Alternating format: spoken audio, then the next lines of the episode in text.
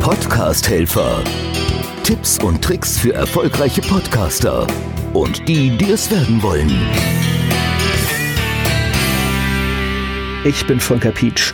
Audio ist das Medium, in dem man perfekt rüberkommt, in dem man wirklich eine einzigartige Präsentation schon beim ersten Mal machen kann. Also wirklich dieser bekannte erste Eindruck, der zählt. Und deswegen ich, ich weine immer wieder, wenn ich einen guten Podcast höre und dann nimmt sich jemand diese Chance, indem er wirklich einfach die Audios nicht richtig schneidet. Oder was ich letztens gehört habe, ist ein Niesen drin gelassen im Podcast. Das ist so unhöflich. Stellt euch einfach mal vor, da macht jemand Sport, der schwitzt, das ist intim. Und dann niest ihm der Podcaster in die Ohren.